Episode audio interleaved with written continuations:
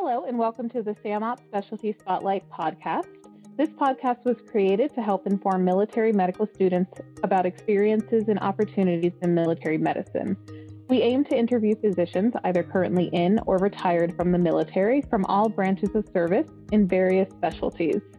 Today, we are fortunate to have Dr. Perot with us. Dr. Perot is a PGY3 family medicine resident at Naval Hospital Jacksonville who had a two year GMO tour aboard the Iwo Jima. She will be sharing her GMO experiences with us today. How are you doing today, ma'am? Doing awesome. I'm so excited to be on here with you today. Thank you so much for joining us. I'm so excited to hear about all of your experiences. Oh, I mean, like as a resident still, my experiences are, you know, in the beginning of my military career, but I cannot say how much I have enjoyed the experiences I've had so far. I'm so very excited for all of you guys to get to experience these things as soon as you get out in the fleet. Awesome. We are so excited too. So, just to begin, could you tell us a little bit about yourself? Where are you from? What medical school you attended? And any family life? Yeah, so I grew up actually in the south of France up until I was like 10 years old. And then my parents and my siblings, we all moved to Orlando in Florida. And we've been down there ever since then. And I went to undergrad at UCF and then medical school up in Georgia at the Philadelphia College of Osteopathic Medicine at their Georgia campus. Then I actually did a civilian internship prior to my two year GMO tour. And now I'm back in residency at the family medicine program here in Jacksonville. I do have a husband that we got married the fourth year of medical school, and we welcomed a son 16 months ago who was born at the end of my first year of residency here. And we have a dog as well. And we have absolutely like loved the Jacksonville area, you know, like being from Orlando and my husband's from St. Pete. It's like close to home, but not too close to home. And there's plenty of things to be doing. You know, I think I'm a Florida person at heart. And it's been absolutely wonderful to be here. That's awesome. Thank you so much for sharing that. I do have a quick question about your civilian internship. Why did you decide to go civilian for your first year? So I was actually matched into a military position, um, but at that point in time, I mean, this was quite a while. It was in 2015. Um, I had the opportunity to talk to the director of that residency, and we decided that I was not going to be a good fit at their program. And so, what HPSP ended up doing is giving me a one year contract NADS. So, I was able to scramble into a civilian TY position that I did up in New Jersey. And from there, the next year, I just reapplied through MODS and then got the G- GMO billet. Can you tell us a little bit about TY being transitional year? Oh, uh, the TY year was amazing. I think for everyone who is a little bit on undecided into what you want to go into, which I think ultimately is what led to me going to family medicine, it's one of those things that you get to redo a lot of these rotations. So I really loved medicine as a whole, inpatient as well as outpatient. So I was able to do like three more months of inpatient medicine and then delve a little bit into the same blocks that you would get in a traditional internship. So for family medicine, medicine, we have peds, OB, general surgery, derm, ophthalmology. Those are all things that we do as your internship. And the TY just allows you to kind of like get a glimpse of those during that year. Okay, awesome. And then did your credits pass over into your family med internship year? So I was able to get three of my months approved to go into my family med residency. Since then, they've been approving up to six months of a different internship to accept it into the family med residency. So the three that I was approved for is general surgery. I was given an inpatient month as well as one of the elective months, which at our program is military medicine because of my GMO experience. Okay, awesome. So just to clarify, did you have to repeat your internship year or I parts had, of it? Yeah, I definitely did. I had to repeat about nine months of my internship year. Okay. And then how was that? Did you feel like it was worth it because then you were able to delve into each of the different specialties a little bit more? I actually loved it because since I had not been at this program here in Jacksonville before, it gave me a really good understanding of the hospital, of the people I was working with before, you know, having the responsibilities of being a second year. It also, after a two year uh, tour on board the Iwo Jima, it just gave me a little bit of taste of what academic medicine was because as much as I loved my GMO tour, it does leave you a little bit rusty as to academic medicine. And so being able to come back in slowly and not so much, you know, the fire hydrant method was really good for me. I needed that slow transition to go through. And I think a lot of people choose a TY so that you can give yourself the opportunity to go do a GMO tour, which ultimately gives you more points. And when they do the selection process, the second time you go around, especially in these competitive specialties, is giving you an advantage. And you just have to make sure that you're using that time wisely when you go do your GMO tour so you don't come back like just completely rusty. Exactly. Yeah. So that leads me to my next question, which is what led you to pursue a GMO tour? Was it to get more points for your application when you then reapplied for residency? Not exactly. So I was I think even at the end of med school, I was somewhat burnt out. I don't think I knew it at that time, but now being able to look back, you know, from the point of step one and then to step two, I was never, you know, a very high achieving on board scores.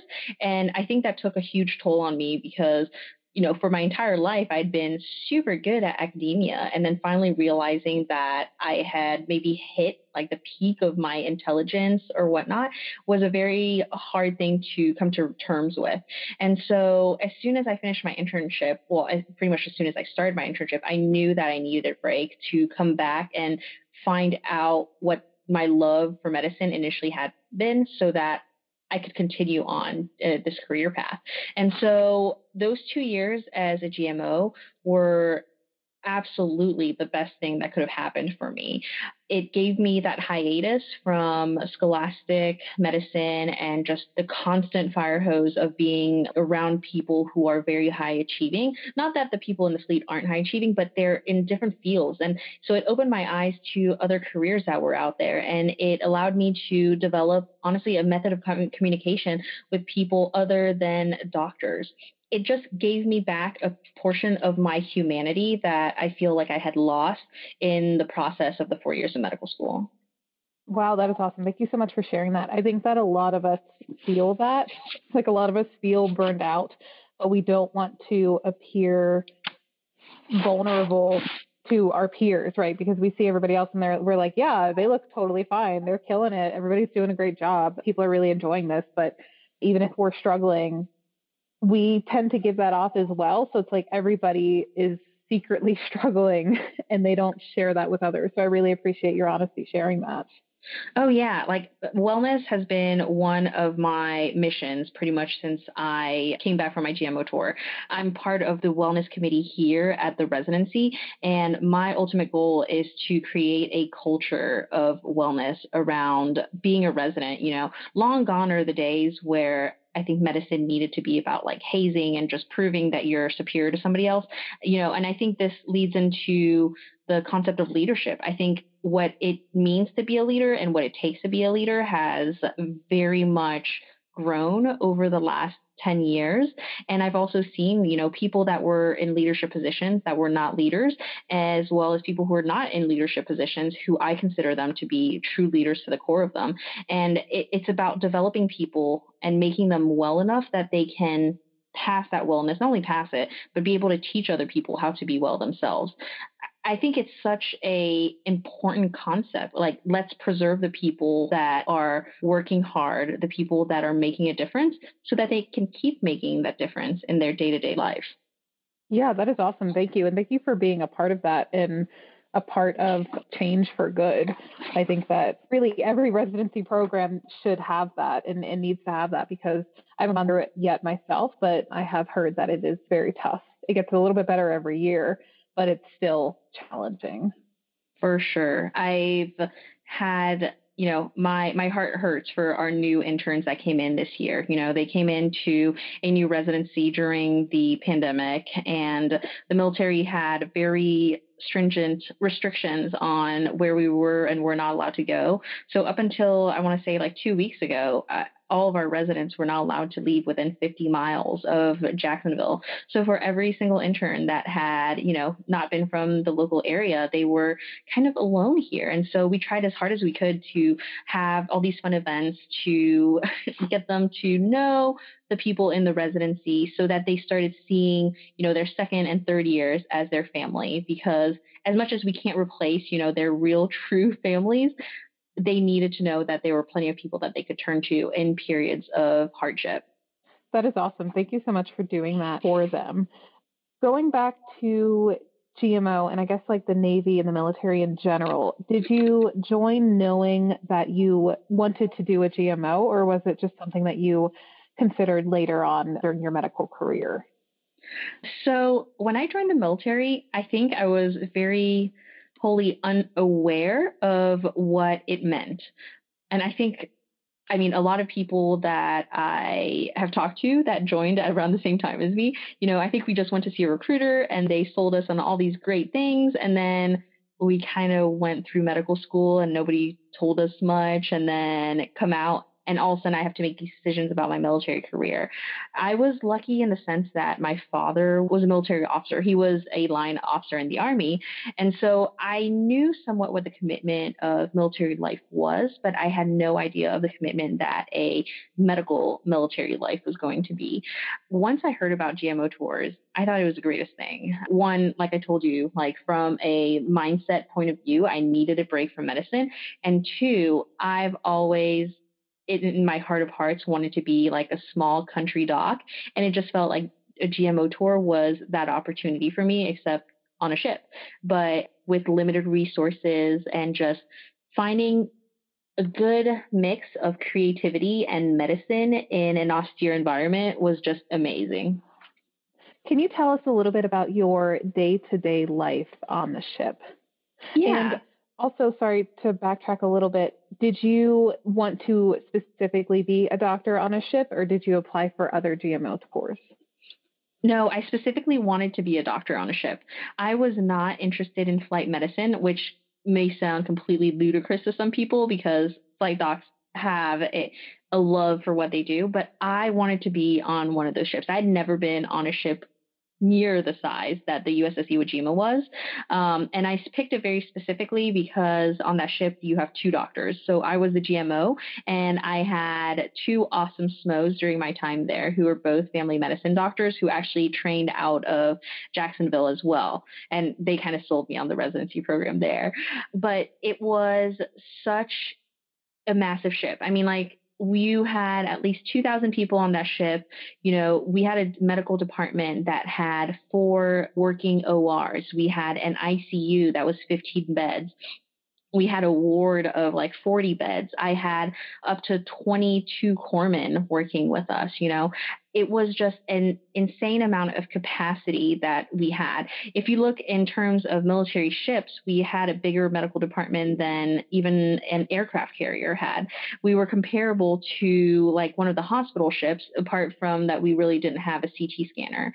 So we had a lot of opportunities to practice great medicine, which is what I loved, but I also had like close supervision if I ever needed help because it is such a daunting fact that, you know, you finish an internship, which I mean, you learn some during internship, but you never feel prepared for that first time that you see your patient on your own without anybody to discuss it with, you know?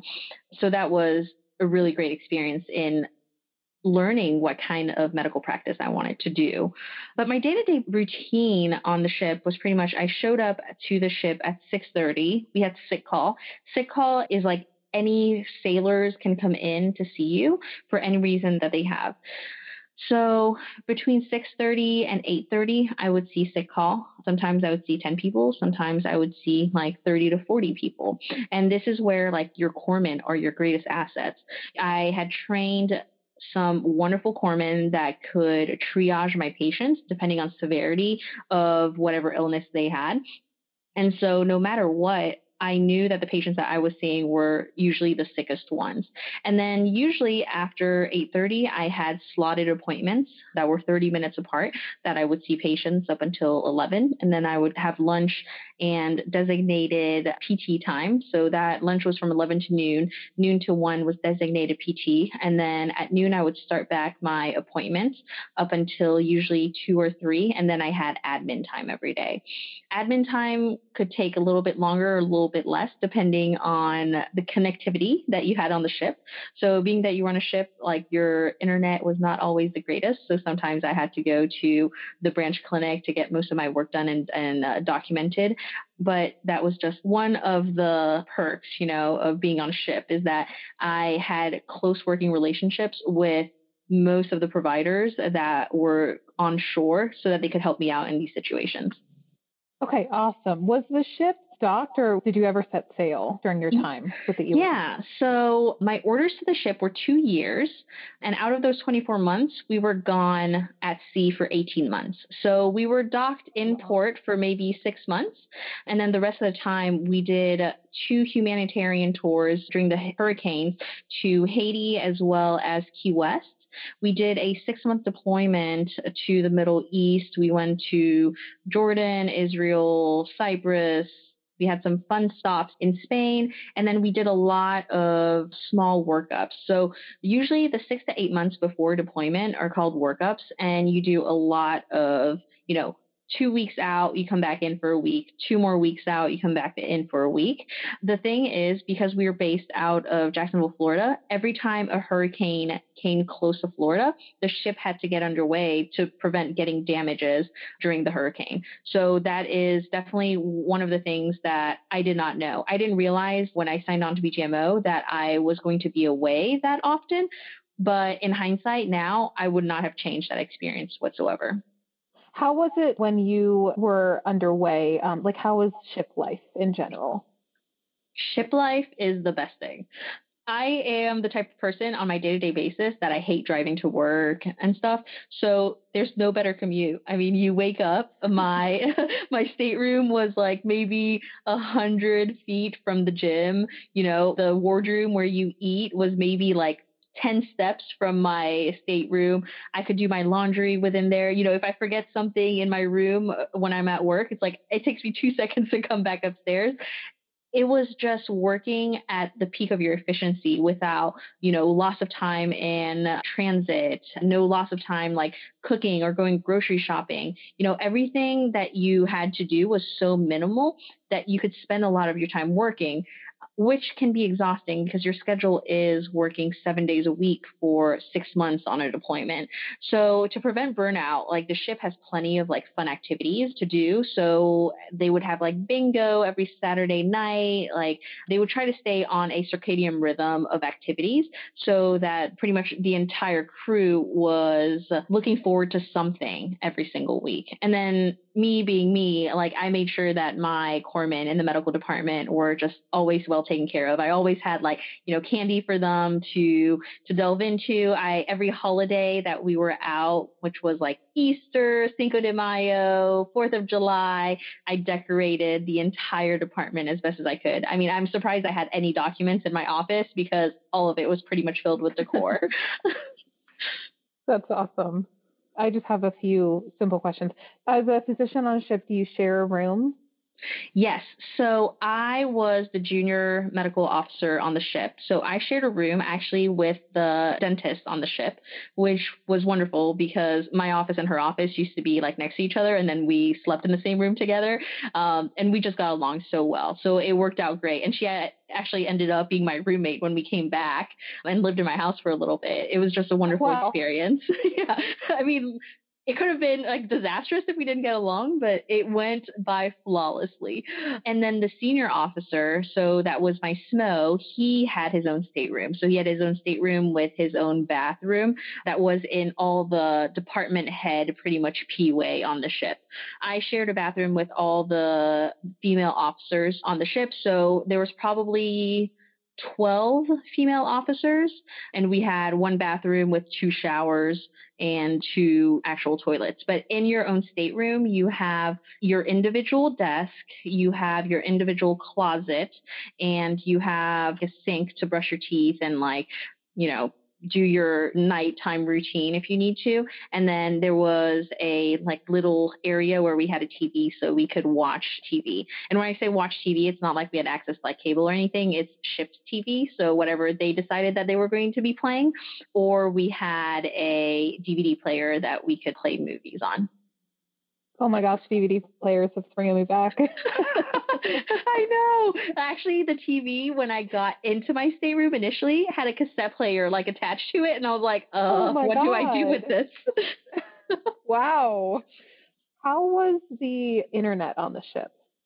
So the internet is not equal for all. So they determine your need for internet capacity based off of your job. So my job as the GMO, I needed internet all the time because I had to have access to UpToDate. I had to be able to communicate with other doctors or hospitals or whatnot when we were underway. So I had access to internet pretty much all the time. Usually, everyone on the ship only has access to internet from 11 a.m. to midnight. And so your connectivity decreased a lot starting at 11 a.m. So if I had anything, documents that I need to get out or communications, I tried to do it in the morning most of the time. And then the internet was very unreliable because you are in the middle of the ocean most of the time. So it can get tough I was definitely able to get emails in and out easily, but that was about it. So, like, as to communication back home, you know, you can't have like a webcam or anything. So, you are communicating solely through um, online messaging. And they don't like for you to use anything like Facebook uh, or anything like that for the possible release of like private information about location of where the ship was. And then the rest of the time was really phone communication. And phone communication can be tough. It also depends on the weather conditions sometimes. And then if we're doing certain exercises, the ship turns off all outward communication off of the ship. So that's what we call River City. And at that point, you have zero contact with the outside world. And then how was it with your family? Did you struggle not being able to communicate with them as well as you normally would, or was it manageable? It was definitely manageable. I was lucky because I had my own office and my phone in my office had an out communicating line.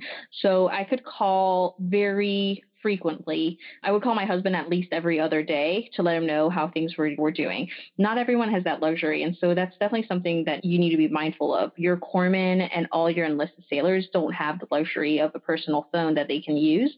So I would let them use it whenever they needed it to call their families. They never abused of this whatsoever. They completely understood that this was a luxury to them it was hard being away for six months. Actually, the military has these amazing courses that you can do before deployments about teaching you and your spouse or your significant others about the hardship with communication during a deployment and just trying to get you ready with the tools of succeeding in deployment. And so me and my husband actually did that course beforehand. And then during the deployment, uh, we had an amazing chaplain on board the ship that would do little counseling lessons and just trying to help you move through issues that honestly, most of them are communication issues that you have with your loved ones back home. And so it was really nice to have that constant support to know that people were rooting for you to be succeeding so you could come back home to the life that you left before without having so much disruption in that life. How was it going back home? Because when my stepdad um, both my mom and my stepdad have deployed, and when they come back, I feel like there's a little bit of a transition period where you're like, oh wait, things have kind of gone back to where they were, but it's not quite the same. How did you deal with that? It was rough at first. I definitely remember coming back from deployment and realizing that the world had gone on without me. And that was a very strange feeling. But I've had that feeling before in medical school, actually, when mm-hmm I went to medical school for the first like six months. I remember coming back home for the Christmas holidays and realizing that all my friends back home had, you know, their lives had moved on even when I wasn't there. And it, it hurts a little bit, right? But that people weren't just sitting and wallowing in tears waiting for you to come home, I guess. um, but at the same time, you know, I, I, wouldn't want it any different. I have a very independent husband who was able to hold down the fort, which I would I feel very fortunate about that. But it was hard coming back, and on on two fronts. One was I had complete sea legs, so I felt like my house was moving continuously for like two oh, weeks oh, no. after I got home.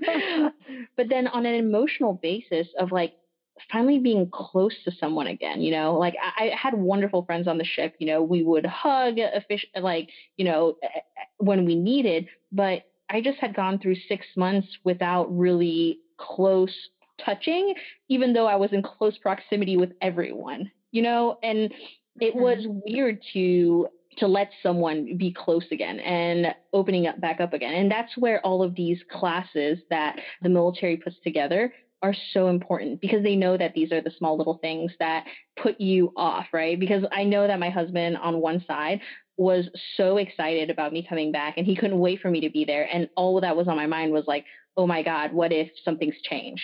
And so they're very good at tuning into those mindsets so that the transition home is as flawless as possible.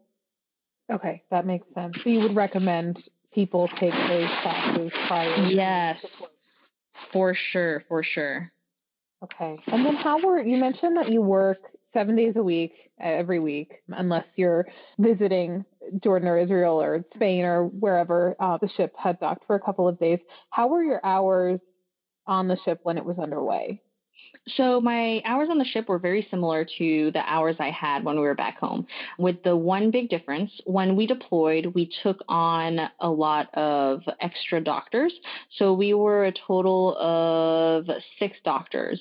And so we had a rotating schedule of who was on call for night call. And night call was more of a phone type of call than anything else. So you would still be able to be in your room. You didn't have to be in the medical department. It's just that the corpsmen who were downstairs and awake at night, they knew who to call if anybody came in during the night for any specific issues.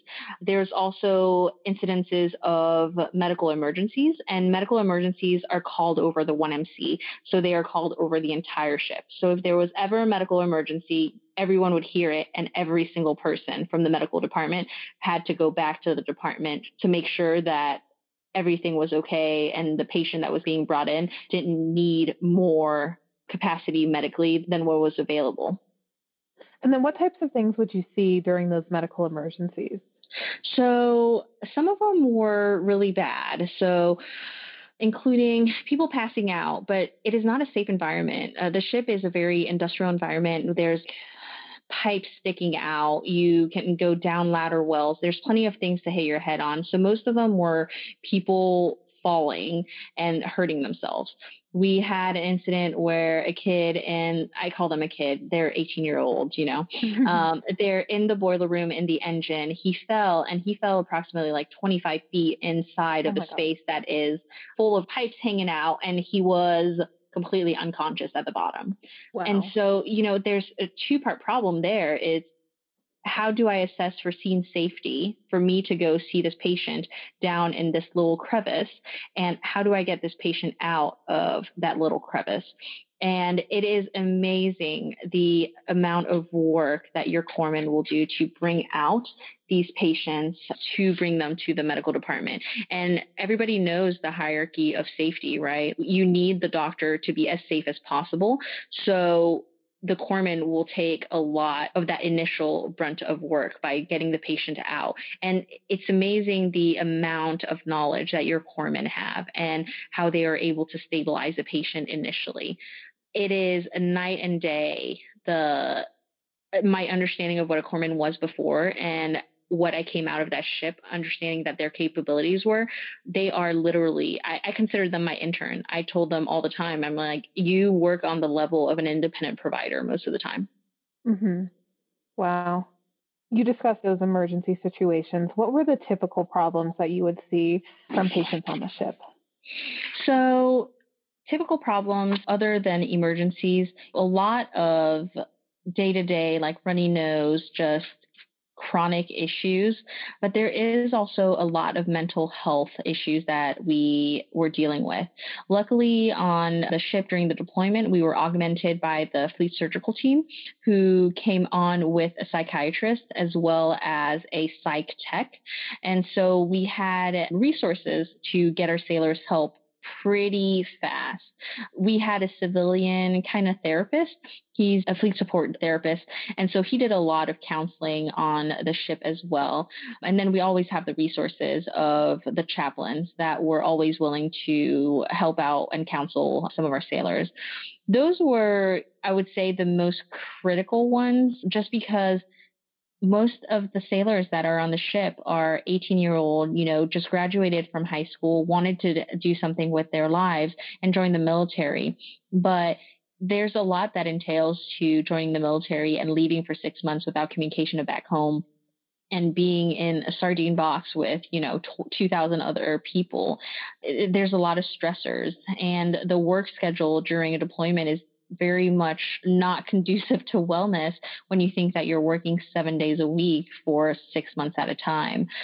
So a lot of it was just coaching them and telling them that this was something very much that they can do and trying really a lot of times I did feel like I was mothering more than doctoring because they just wanted to know that somebody was on their side and that they understood like somebody understood that they were going through this hardship and that they could do it.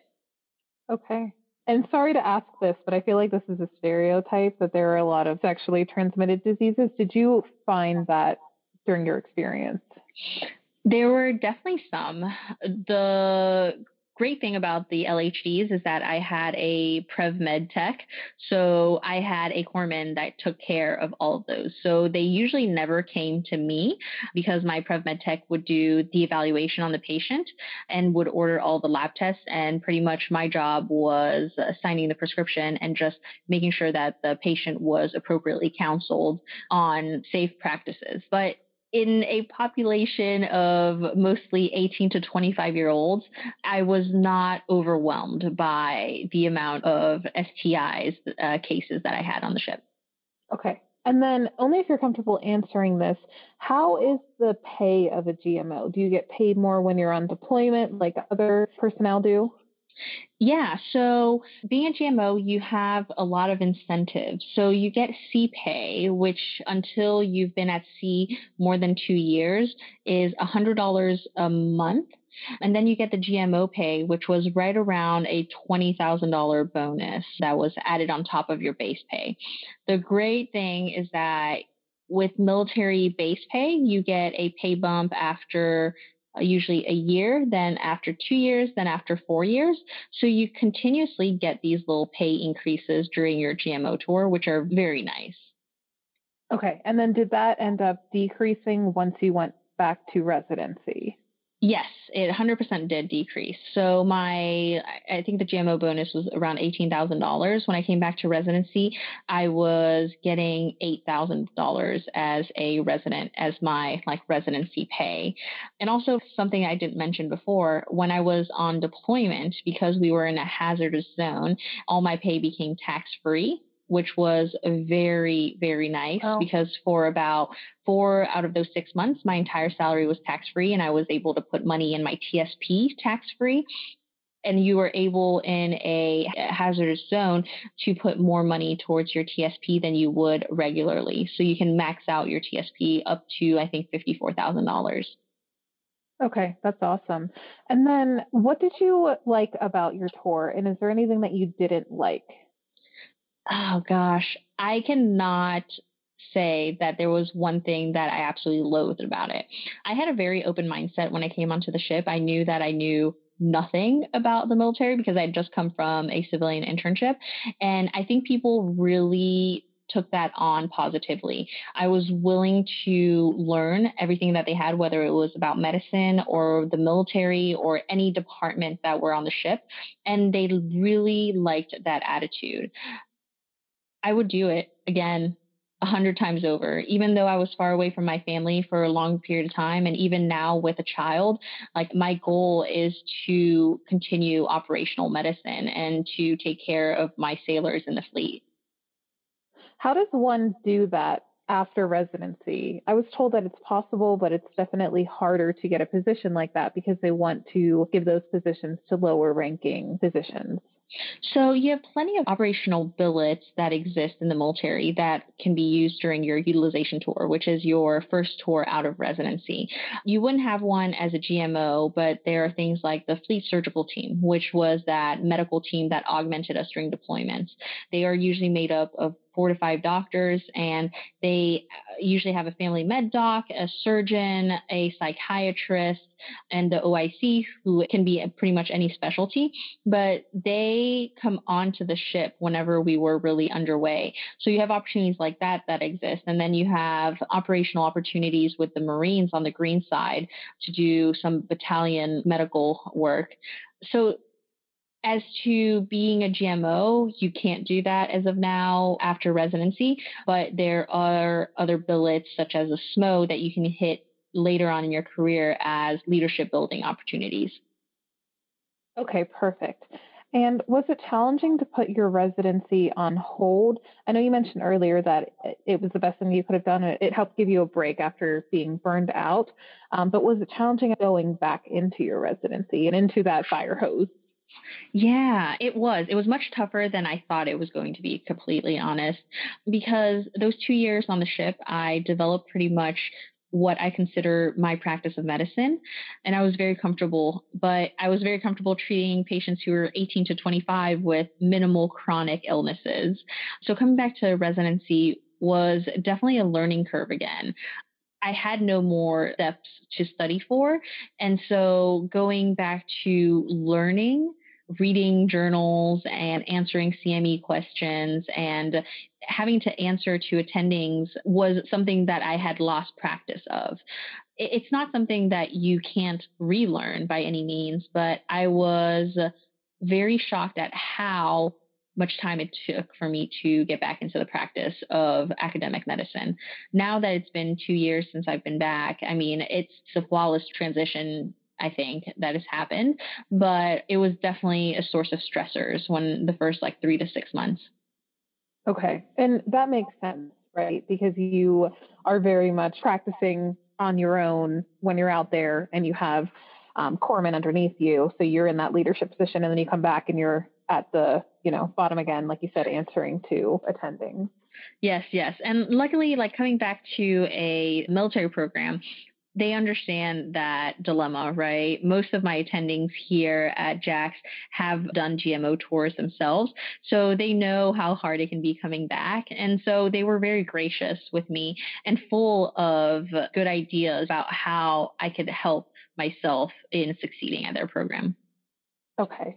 And did you feel like the GMO tour gave you maybe a newfound respect for the military, for the Navy, for what we're doing?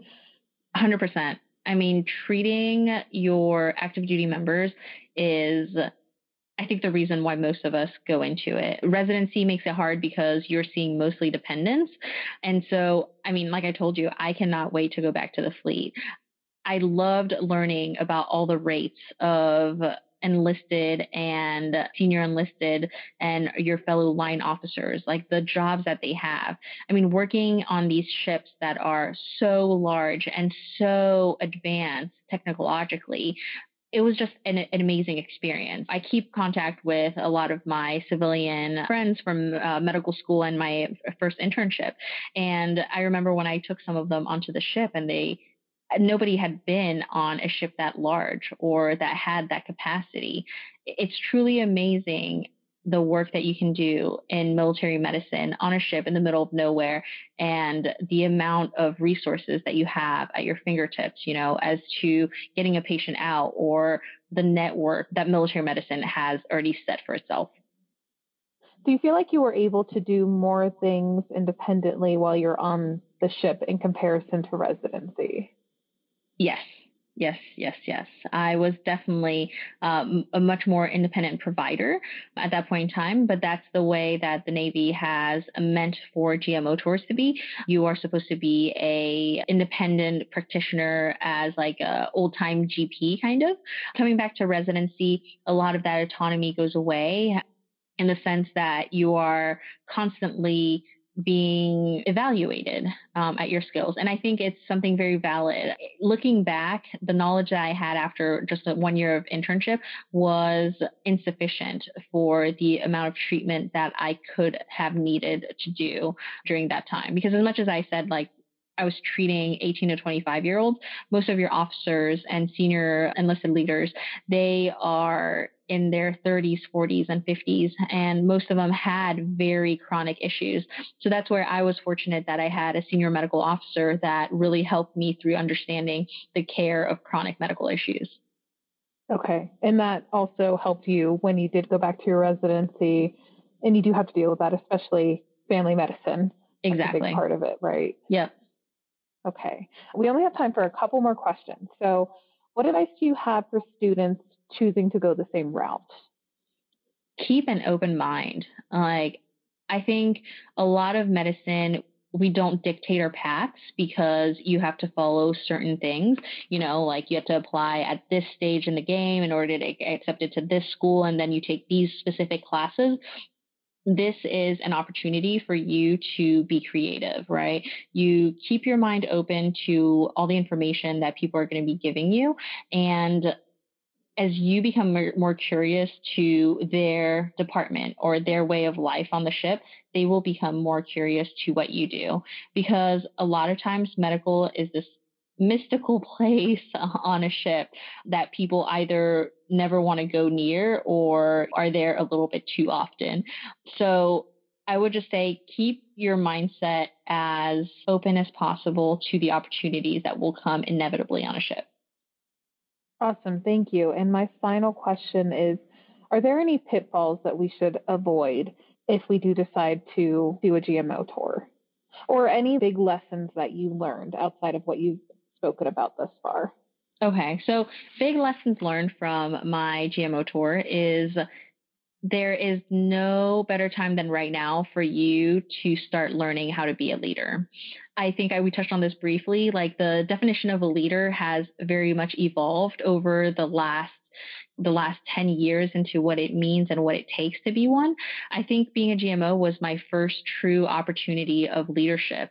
And I don't think I was ready for that aspect. I felt like I wasn't ready for the medical component of it. And I'd never even really thought about the aspect that I had now 20 corpsmen that were working with me. And so I would take a look in your environment, see the people who are in leadership positions that you consider to be a leader, because we know plenty of people in our environment who are in leadership positions that are not leaders emulate those traits that they have. See what you really love about it and how you want people to be seeing and perceiving you. Communication is definitely one of the most important keys that I would say when you are working with a diverse background of people that are there with you. And so never close any doors. And I'm sure most of you guys have listened to the Hamilton Broadway. Talk less, smile more. I cannot say something any truer. Before making your position and opinion announced, I would definitely say take a step back. Give yourself 24 hours because some of those people and those corpsmen that are working with you will take to heart very literally a lot of the things that you say. So just don't back yourself in a corner. Make sure that you are open and inviting to people and that they know that you are dependable. Thank you so much, ma'am. Thank you for that advice. And that wraps up our episode with Dr. Perot today. Thank you so much for your time and sharing your experiences with us future military physicians. For those of you listening, if you have any recommendations for the podcast or anything you'd like to hear in particular, feel free to email samopseducationchair at gmail.com. And thanks for tuning in.